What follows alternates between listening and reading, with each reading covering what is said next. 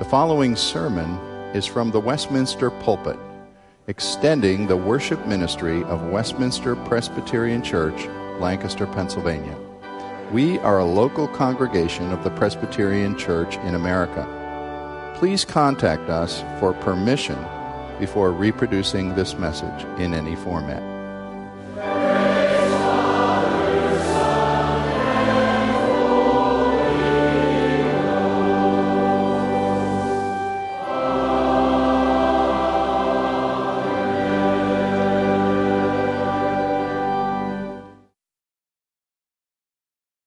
Invite you to turn in your Bible to Exodus 28. Exodus 28 and 29 are probably not the first chapters of the Bible you'll turn to for a morning devotion. And I have to admit that a week ago, uh, before I really got into the text, I was wondering, how am I going to preach on this? How am I going to focus on the priest? But as I dug into it and just had read these passages before many times, but taking the time to slowly pore over it, you just see the, the, riches and, and, the beauty and, the, the detail that God prescribed for his ancient peoples about how to worship and sacrifice, it's really quite remarkable. And I hope to bring some of that to light tonight. Uh, we conclude our series in Exodus tonight as we focus on the priesthood, on the, the men called by God to represent the people before God. And these were men who served a vital role throughout the Old Testament to communicate God's holiness, to lead God's people in worship. And of course, now we do not have priests. Uh, that role has been fulfilled in Christ, who is our high priest, and we will uh, cover that in more detail as uh, the associate pastors begin a series, a morning series on the book of Hebrews, starting uh, the week after our missions conference. Uh, but Exodus has much to teach us, and we, we hope to gain insight into God's holiness his beauty, and his glory. Now, I'm not going to read these entire chapters. Um, I'm going to read portions, so please follow as I give you verse instructions. And I'm actually going to begin uh, here at the end of verse uh, of chapter 27, uh, starting in verse 20. You shall command the people of Israel that they bring to you pure beaten olive oil for the light, that a lamp may regularly be set up to burn in the tent of meeting outside the veil, what is before the testimony, Aaron and his sons shall tend it from evening to morning before the Lord. It shall be a statute forever to be observed throughout their generations by the people of Israel. And now, chapter 28, verses 1 through 5. Then bring near to you Aaron your brother and his sons with him from among the people of Israel to serve me as priest. Aaron and Aaron's sons, Nadab and Abihu, Eleazar and Ithamar. And you shall make holy garments for Aaron your brother, for glory and for beauty. You shall speak to all the skillful, whom I have filled with a spirit of skill, that they make Aaron, that they make, may make Aaron's garments to consecrate him for my priesthood. These are the garments that you shall make a breastpiece, an ephod, a robe, a coat of checkerwork, a turban, and a sash. They shall make holy garments for Aaron your brother and his sons to serve me as priest. And they shall receive gold, blue, and purple, and scarlet yarns, and fine twisted linen. Now skip over to the end of chapter 28. So read uh, verses 40 through 43. For Aaron's sons you shall make coats and sashes and caps.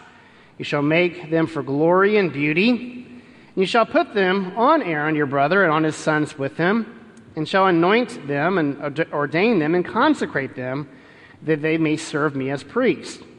You shall make for them linen undergarments to cover their naked flesh. They shall reach from the hips to the thighs, and they shall be on Aaron and on his sons when they go into the tent of meeting, for, or when they come near the altar to minister in the holy place, lest they bear guilt and die.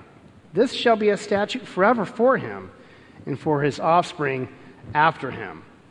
And now, skipping over most of chapter 29, which gets into the, the consecration and the ordination of these priests, we, we pick up at the end, uh, starting in verse 35, which helps to summarize and give an overview of uh, the priesthood and their ordination. Thus you shall do to Aaron and to his sons according to all that I have commanded you.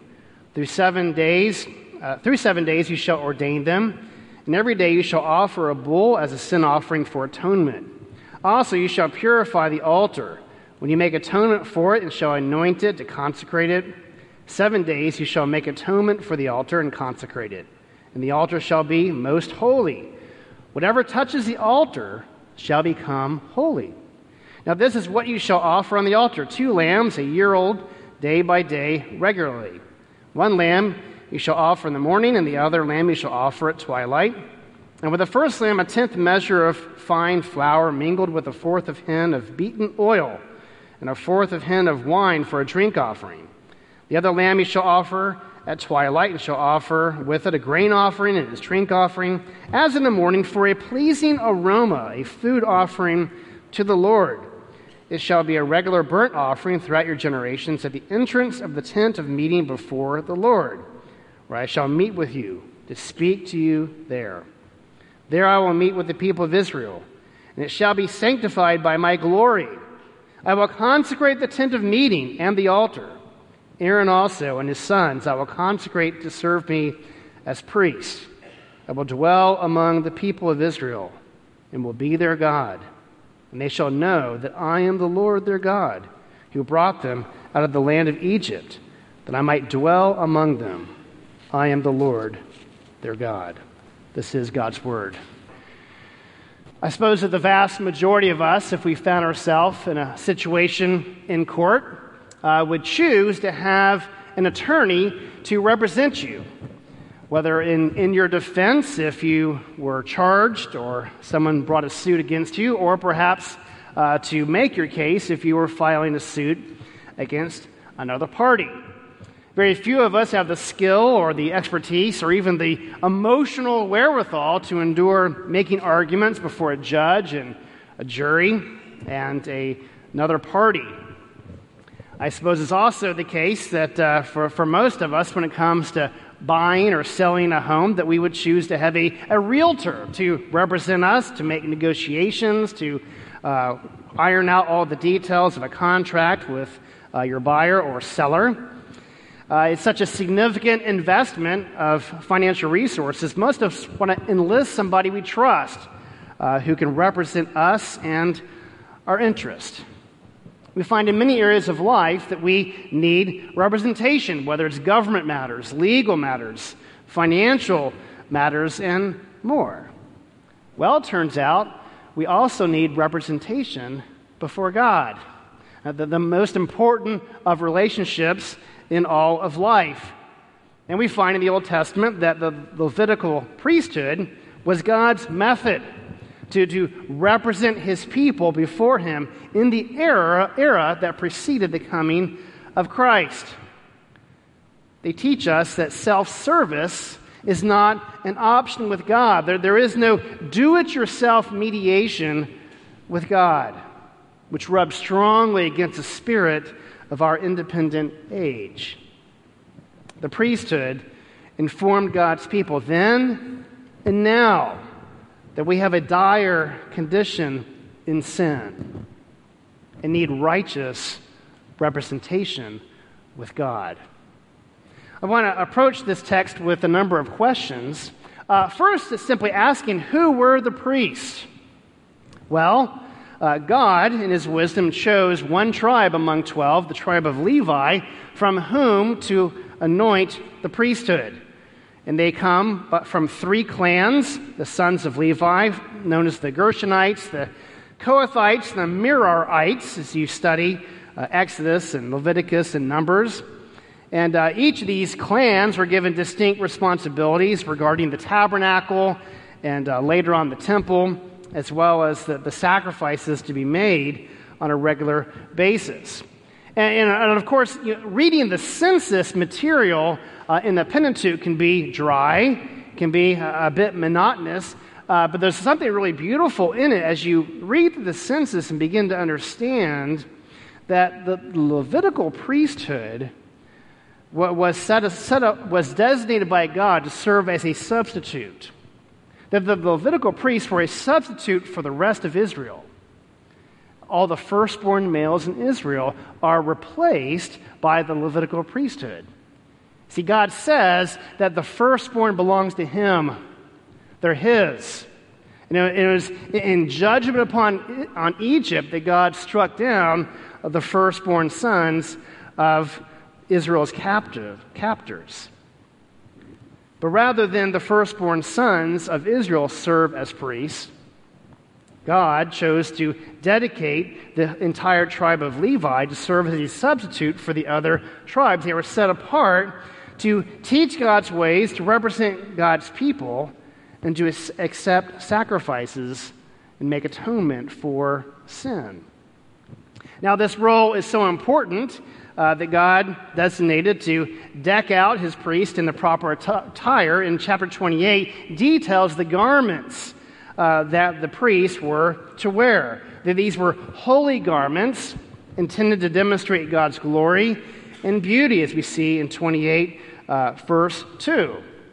And the description begins with the ephod, a, a, a, garment that is that's like an apron. It was suspended over the shoulders with, with straps. It, it, was kind of a, a workman's overalls uh, tied around the waist by a belt, but it was, it was decorative. It was, it was a thing of beauty. It was not intended for casual work or everyday work. It was only intended for the priest uh, in his work in the holy place. Now, it also details that on, on the shoulder straps of the ephod, there were two onyx stones upon which the names of the 12 tribes of Israel were to be engraved.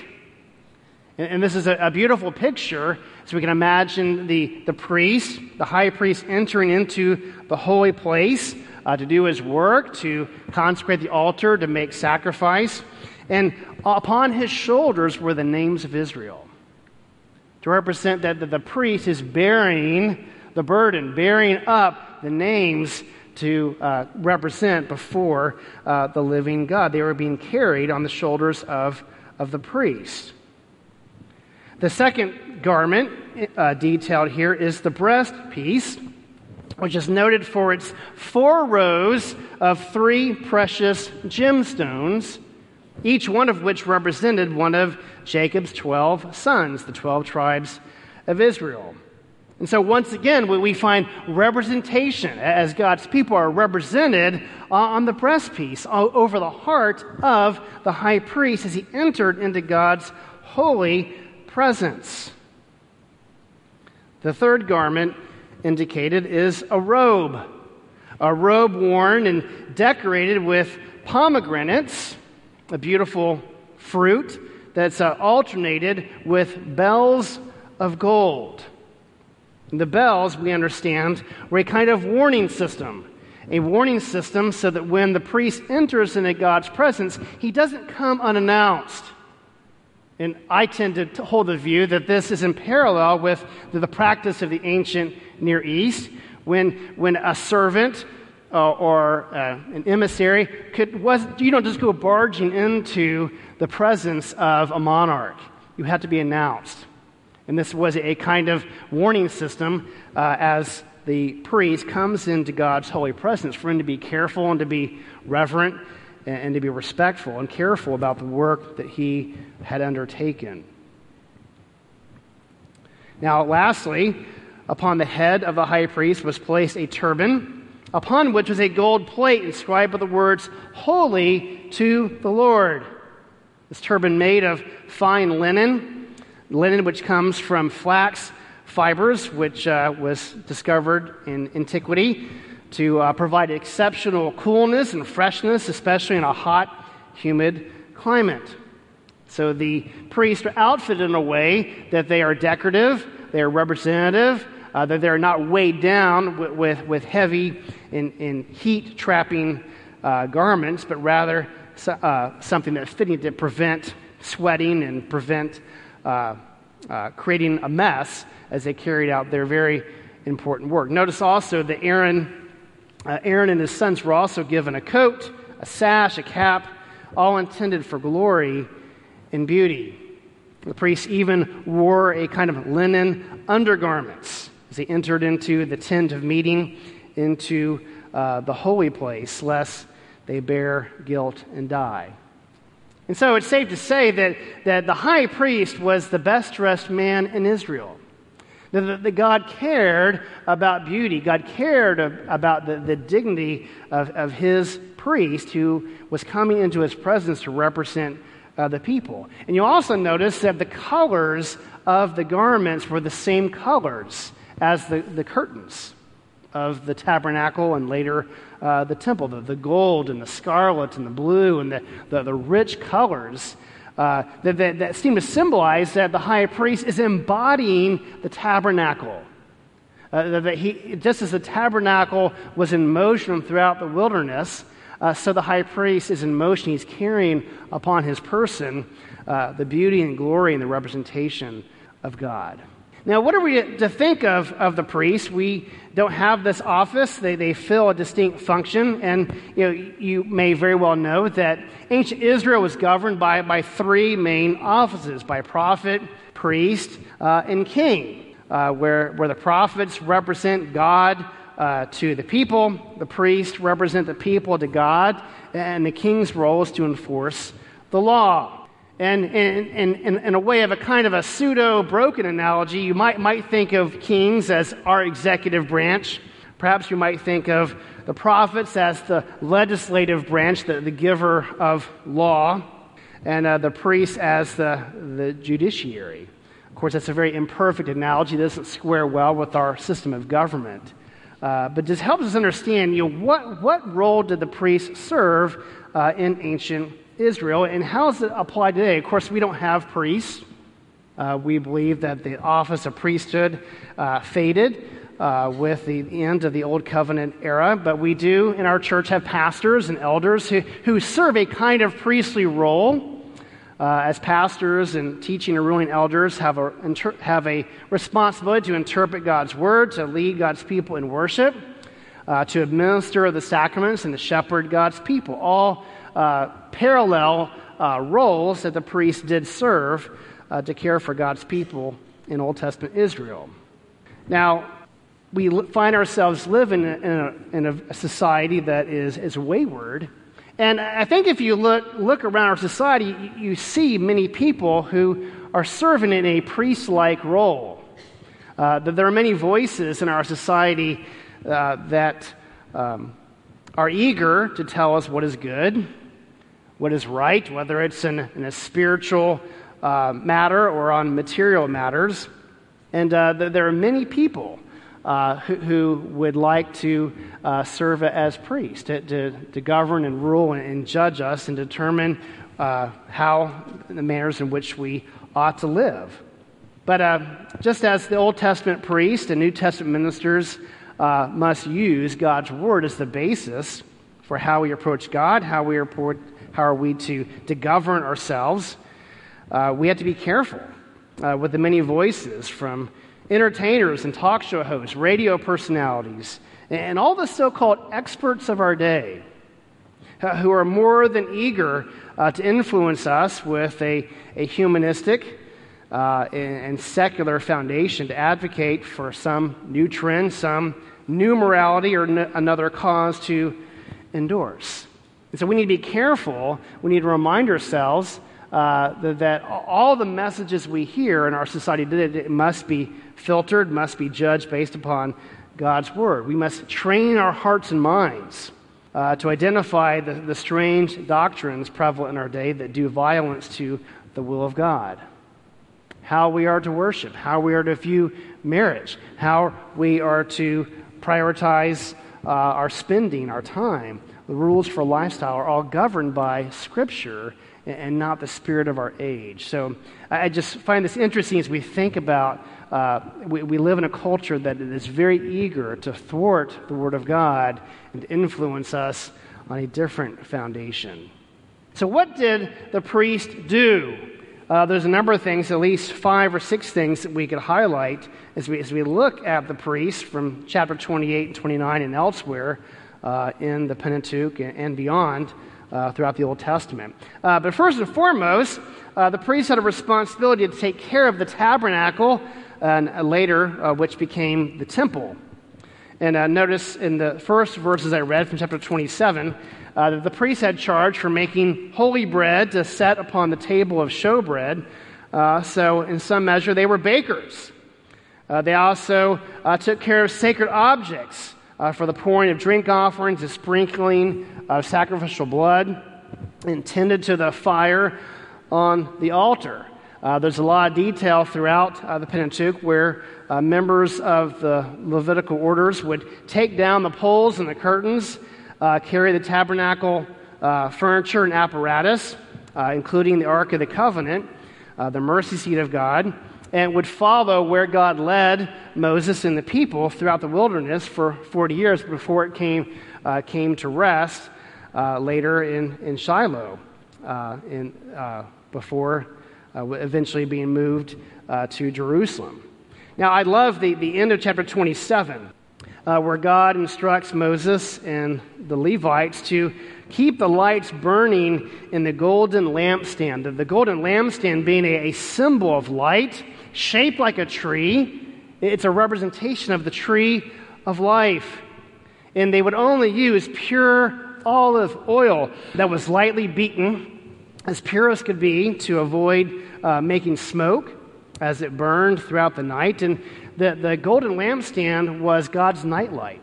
Uh, the nightlight in the tabernacle to be preserved as it was attended to by a priest all throughout the night. And Psalm 134 makes reference uh, to this picture of the servants of the Lord standing by night in the house of the Lord. So we can just imagine, especially Israel during their wilderness wanderings, in the wilderness, in the middle of the night, to look towards the tabernacle, which was set, set in the center uh, of the crowds of the tribes all around, just as a sign of hope, a reminder in the middle of the night that God was with them, a reminder that one of their representatives was in the tabernacle worshiping, praying, interceding on their behalf, giving uh, those anxious and worried a sense of peace and calm to return to their slumber. And It's also a beautiful picture of our Lord Jesus, who now never ceases to make intercession for us. It's also a picture of heaven anticipating that we will worship forever in the presence of the Lord. Well, secondly, we see that the priest also represented God's holiness to the people. Uh, elsewhere in uh, Exodus and Leviticus, uh, we, we find very strict requirements for service. Uh, it says things like uh, no Levite who has a disability or disease uh, was permitted to serve. The, the priests were not permitted to marry a foreigner, only a virgin of Israel or the widow of another priest. And on one great occasion, in a, in a demonstration of zeal for God's holiness, Phineas, the uh, grandson of Aaron, took a spear and ran it through an Israelite man who was fornicating with a Moabite woman. And this great act of zeal pleased the Lord, who proceeded to stop the plague on Israel and to establish uh, the line of the high priest through Phineas's line. And we see another example of God's holiness, a tragic one, when two of Aaron's sons, Nadab and Abihu, are struck down uh, for offering unauthorized fire on the altar, a, a sign of God's judgment upon the presumptuous and a failure to follow his detailed instructions. The high priest had the most dangerous job in all of Israel. Perhaps similar today to uh, a power line technician or the operator inside a nuclear power plant. The high priesthood was a matter of life and death. And we see a, a vivid picture of the serious nature of their work in the vision given in Zechariah chapter 3. Uh, it's a glorious vision of Joshua the high priest who is standing before God on his throne. Now, the high priest was only allowed to come into the Holy of Holies one day of year, one day of the year on the Day of Atonement, and not with the ephod and not with the breastpiece, but in, in, a, in a mere pure white linen tunic. But rather than the prophet seeing Joshua the high priest in God's presence in a white tunic. He's standing there in filthy rags, and language indicates it's covered with human excrement. And, and to make matters worse, Joshua is being accused and assaulted by Satan, casting uh, outrageous accusations against God's high priest. Satan there serving the role as a prosecuting attorney. Of course, Joshua is doomed. He stands judged before a holy God. And so the Lord commands an angel to go to Joshua, to take off his filthy rags and clothe him with righteous, pure white garments, that he may stand before God, holy, righteous, and acceptable in his sight. And of course, the lesson here is that Joshua did nothing to save himself. As his name means, the Lord saves. A beautiful anticipation of the work of Christ, our great high priest. Well, thirdly, we learned that the Levitical priest led the people of God in worship, performing sacrifices and cleansing rituals. We find elsewhere that they performed daily, weekly, monthly, and uh, triannual feast sacrifices that involved livestock and flocks, members of the flock, the birds, uh, grains and oil. And uh, there, there's a lot of intricate details behind uh, the sacrifices that kept the priest busy year round in order to make atonement for sin. And uh, a number of offerings are listed in our text sin offerings, guilt offerings, peace offerings, wave offerings, burnt offerings, all that, give a picture of, of whole burnt offerings, of making sacrifice for sin. Even the peace offerings are the people that the uh, priests were uh, allowed to eat, to consume themselves. And uh, there's a lot of detail that, that, t- that required a lot of expertise. The priests had to be schooled men, had to really understand the law of Moses. Uh, but you, you see uh, a key feature of their work in chapter 29, verse 10, when Moses instructs Aaron and his sons to lay their hands upon the head of a bull. A, a bull, the largest of the livestock, who would be the sacrifice for their sin, indicating that the priest they had to have atonement for their sins first before they could make atonement for the people's sins. And when they lay their hands upon the head of the bull, it, it's a symbol of transference that the sin of the man is laid upon the animal. So the animal serves as a sacrifice, a substitute for sinful men. Of course, the priest had to be clean, had to be set apart in order to prepare others for worship. Chapter 29 details the consecration not only of the priest, but also the tabernacle furnishing. Uh, furnishings, the blood of the bulls, the rams had to be dedicated before the Lord. Uh, their garments had to be consecrated with the sprinkling of blood and oil. And, and finally, to, to, fit, fit to be served, the, the priest had to be anointed with the blood of the ram uh, on their right earlobe, their right thumb, their right foot, to, as a kind of symbolism of the ear hearing the word of God, moving in the strength of God, and walking in the Lord's ways to serve as representatives of the people. But you know, as you go through this, this list of the magnificence of their clothing and the, the consecration and the ordination of the priest, no matter how magnificent and beautiful they were, it could never hide the sin of their hearts. Every high priest was a sinner, uh, was unfit in and of himself to serve before uh, God, that, that in the sacrifices that he offered were neither perfect nor permanent. And so the priest had to keep returning day after day, month after month, year after year to make the atonement for not only his sins, but also the sins of the people. And of course, as you go throughout the narrative of the Old Testament, we see the failures of Aaron, who made a golden calf. We see the failures of his sons, who were burned in fire. We see the failures of Eli and his sons, who were wicked exposing repeatedly the need for a greater high priest.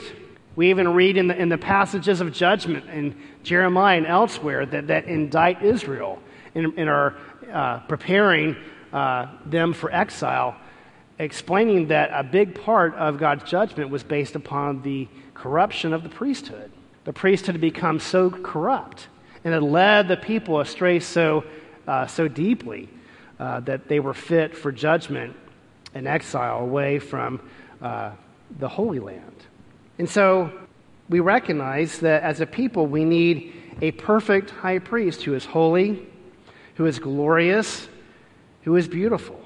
And so it is that God sent his son, who would come as a prophet, who would serve as our great high priest as he took his priestly role on the cross, and even now as he reigns as king and as our priest forever. Jesus was a priest without sin who offered himself as a sacrifice for our sins. He wearing no beauty of his own as he went to the cross where he hung naked and ashamed, bearing the ugliness of sin, and upon his shoulders he bore the weight of the sin and judgment of, of us all.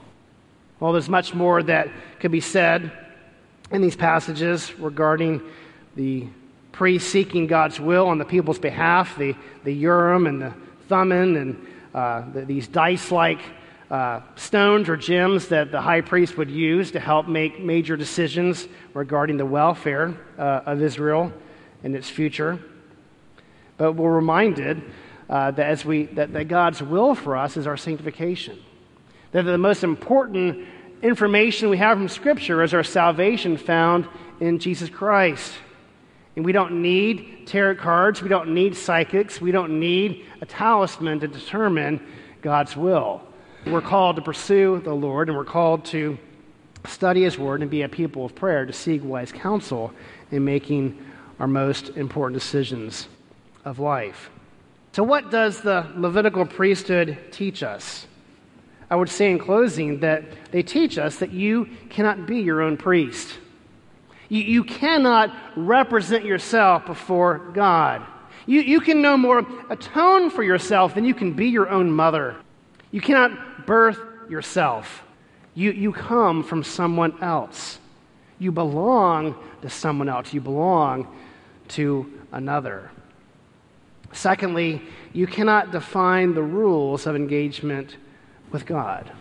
We do not write the rules, we do not write the script. It must be handed down to us.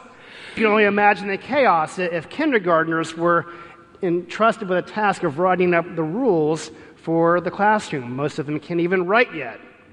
And so it is, we live in a society where people want to rewrite the rules of what it means to be righteous, what it means to be accepted, what it means to be moral and good. And we live in a day and age where many, many people reject traditional religion, and especially the Christian church, suspect of all religious authority, and some with warrant, as we see the, the chaos in, among the Roman Catholic priesthood and the abuse on children and other travesties. But there's you know, a deep, dark problem in our culture where many people call themselves spiritual, want to define their own spirituality, want to create their own system of karma to, to measure up to some standard of being good, to move on to something better perhaps after this life. And most people in our day and age fail to see the, the inherent internal inconsistency of that. Uh, that, that, that, nobody can measure up even to their own standards. You know, we, we fail to uh, fulfill our New Year's resolutions within a few weeks. And so it is that we find ourselves in, in a very fatalistic society where people more and more are inventing new ways, new ways to express how far we fall dreadfully short of God's righteousness. And many people will stand condemned on the judgment day when they fail to reckon with God's holiness, their sin, and their need for a righteous representative.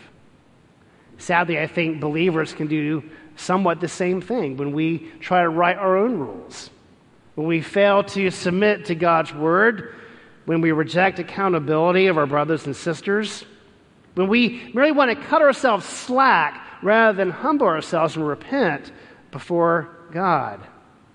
We deny Christ by our own forms of penance. My wife grew up Roman Catholic, and she uh, remembers how you know, there was something kind of satisfying going to the priest to confess your sins. There was something satisfying with the, the various uh, rites and rituals uh, in, in, a sacerdotal system. But it's a false sense of security. Even among Protestants, we have our own versions of the way we try to negotiate God with God or seek acceptance on our own terms. But in truth, you and I cannot make ourselves acceptable to God.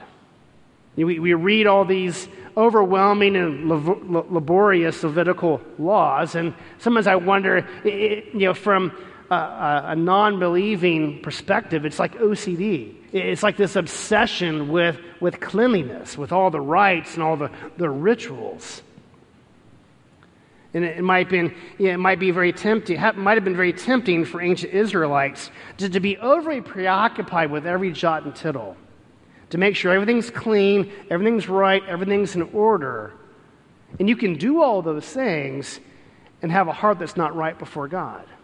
To, to fail to see what these things point to to, to fail to understand that these things point to the glory and the beauty and the holiness of God. And that's sadly where many Israelites ended up in the Old Testament era.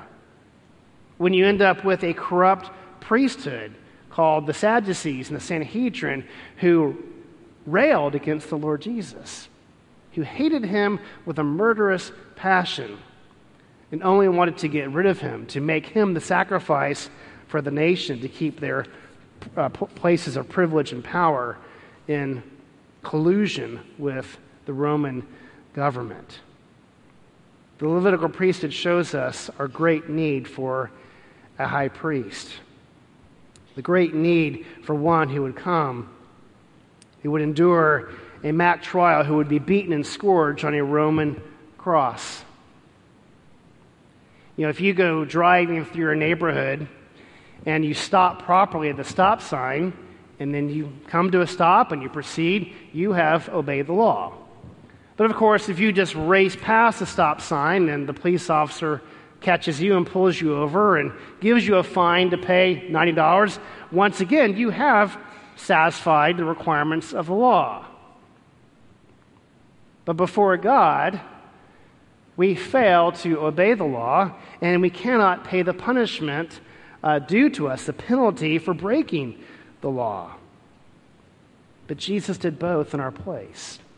He both fulfilled the law and he paid the penalty, the punishment that we uh, could never endure, the penalty that we could not pay. Jesus is our great high priest who fulfilled the law where others fail short, who welcomes the weak, the lame, the blind, the backslidden, the humble, the one who sympathizes with us in our weakness as a merciful high priest.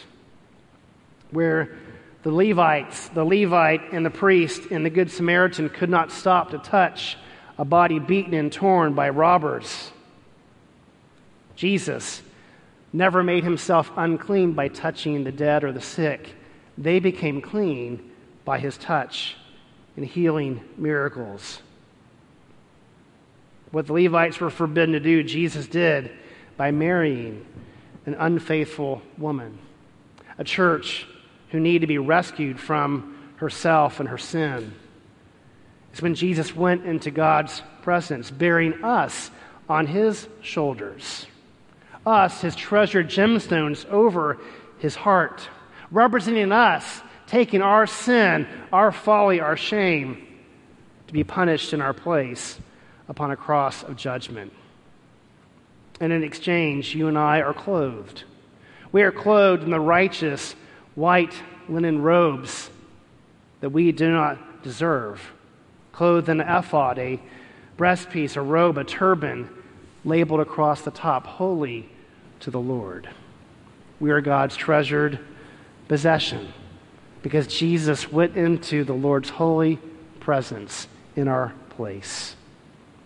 And even still, he lives forever to intercede on our behalf, our great high priest.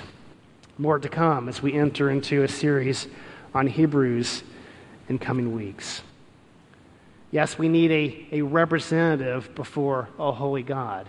And we have a perfect representative who does not let us down, who does not oversell, who does not fail to keep his promises, but one who satisfies us who establishes a good government, who satisfies all of our legal obligations, the one who pays our deep financial debt, the one who in, brings us into the presence of God, as we read at the final part of our text, so that we could dwell with God, so that God could dwell with us, to be our God, that we might be his people forever and ever. Let us pray. Father, we're grateful for this good news. We're grateful that you are our God, that we're your people, that you've given us righteous representation through your Son, our Lord Jesus Christ, our great high priest. We pray that in the week to come we would reflect well upon this glorious truth and that we would go forth as your kingdom of priests to represent you well before a watching world. We ask this in Christ's precious name. Amen.